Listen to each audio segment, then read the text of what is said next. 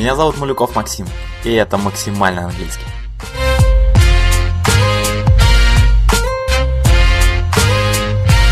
Здесь вы не узнаете разницу между Present Perfect и Present Continuous. Здесь мы говорим об английском футболе.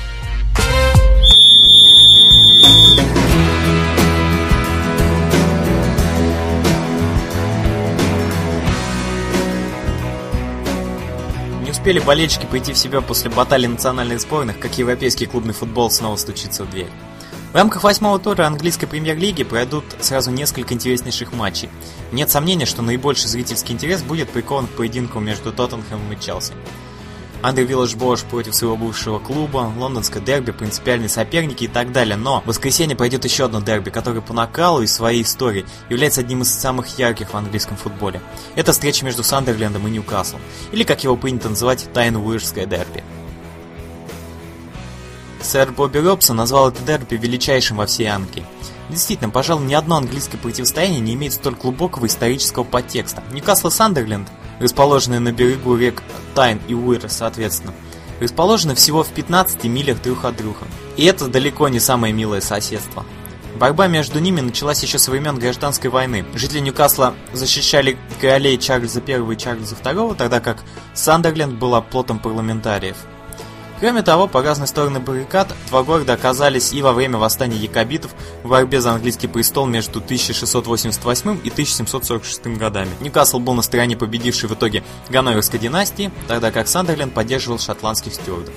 Наконец, города были конкурентами и во время промышленной революции второй половины 18 века. Так что вражда между Ньюкаслом и Сандерлендом появилась задолго до футбола. Первое Тайнвуирское дерби состоялось в 1883 году, а первый официальный матч в рамках Кубка Англии в 1888. И та встреча завершилась победой Сандерленда со счетом 2-0.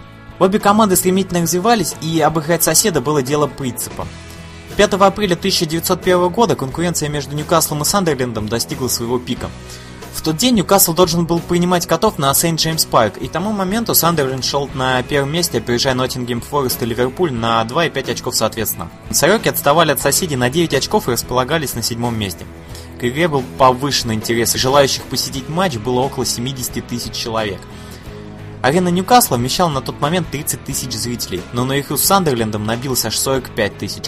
При этом команды, выходя на поле, увидели, что перед ними не привычные зеленый газон, а 5000 болельщиков, которым просто не хватило места на стадионе. Удивительно, но всего 20 полицейских сумели разогнать э, толпу фанатов примерно за 30 минут. Встреча все-таки началась, но матчу, видимо, было суждено закончиться раньше времени. Недовольные действиями арбитра, который, как показалось, подсуживал Ньюкаслу, фанаты Сандерленда выскочили на поле и начали ломать ближайшие к ним ворота.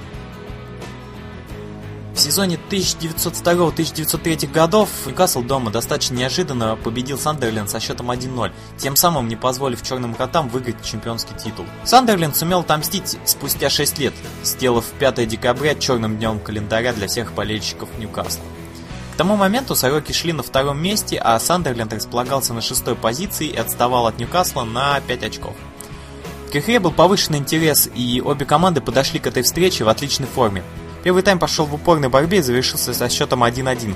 Но то, что случилось во втором тайме, не могло поясниться болельщикам Ньюкасла даже в самом кошмарном сне. Представьте себе, Сороки пропустили за 45 минут 8 мячей.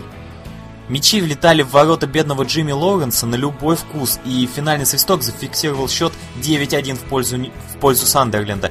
До сих пор это самый крупный счет э, между этими командами. Как ни странно, но именно это поражение вдохновило Ньюкасл на покорение вершины. По словам Джимми Лоренса, футболисты Сорок горели желанием смыть себе этот позор во что бы то ни стало и вернуть к себе уважение и любовь собственных поклонников. Вторую половину сезона Ньюкасл прошел на одном дыхании, и никто не смог составить им конкуренцию. Клуб уверенно победил в чемпионате, а также сумел дойти до полуфинала Кубка Англии, причем в 1-4 финала Ньюкасл выбил Сандерленд.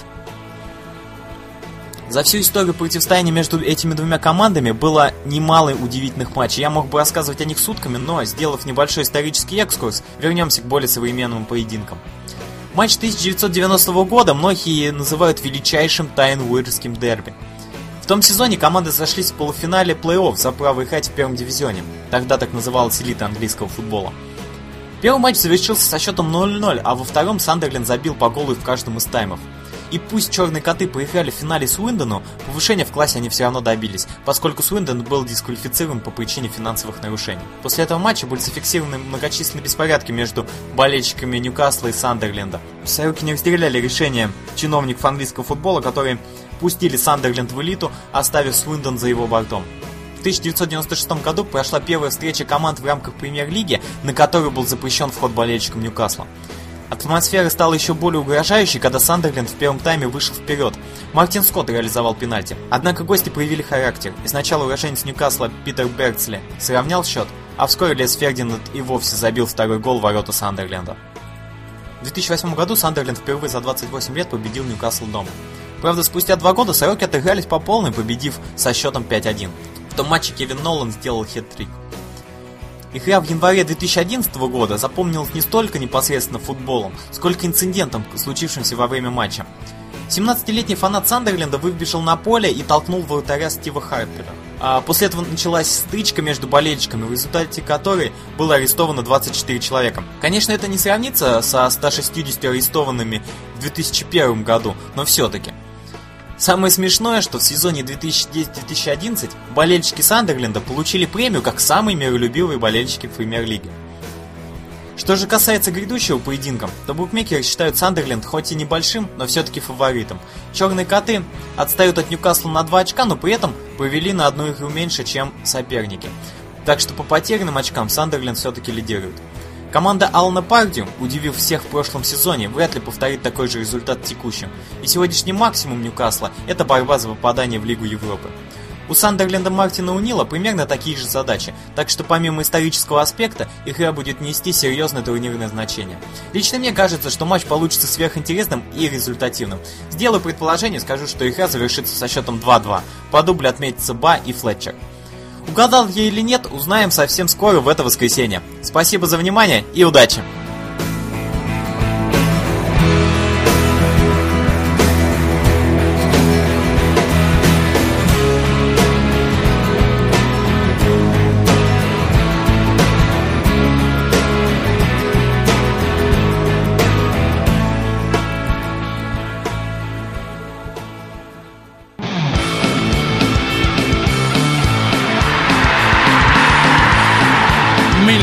Audio presents